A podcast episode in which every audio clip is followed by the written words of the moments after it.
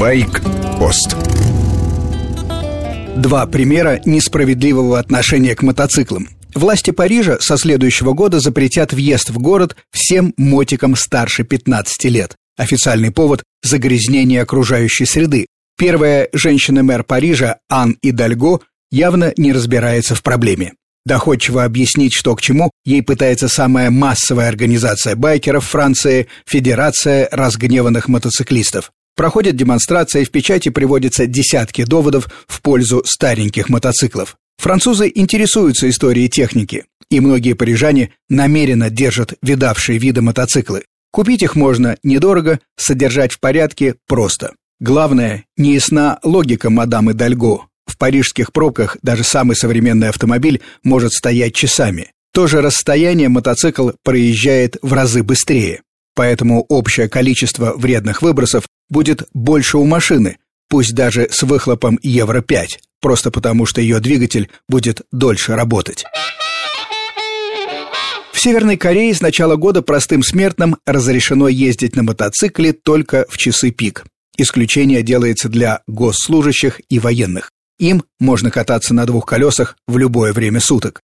Нашелся и обходной путь. Те корейцы, кто побогаче, стали за небольшую плату нанимать солдат для работы пассажирам. Смешанный экипаж с военным на борту под ограничения не попадает.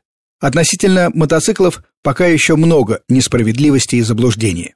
Например, в нашей стране мы платим транспортный налог в годовом исчислении, хотя понятно, что минимум 5 месяцев в году мотоциклы стоят на приколе.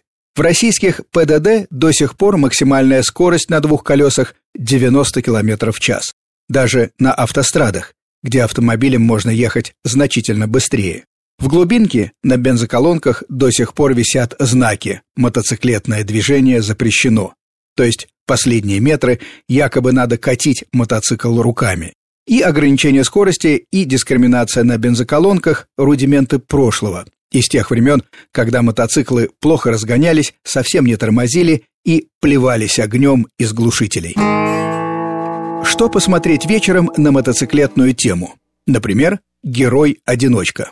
Житель заштатного городка, честный и простой парень, становится очевидцем ограбления бара бессмысленного и жестокого. Днем герой играет по нескольку раз в день в ковбойском шоу. Случай сводит его с грабителями. Он их узнает, берет на мушку реквизитного револьвера с холостыми патронами и кладет на землю.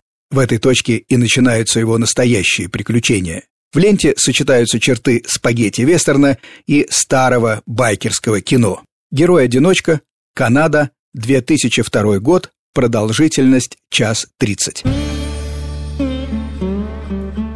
С вами был Фантон Старший. Байкпост – программа о мотоциклах и разных поколениях байкеров. Короткая рубрика по будням, обстоятельный разговор, воскресенье с часу до двух дня.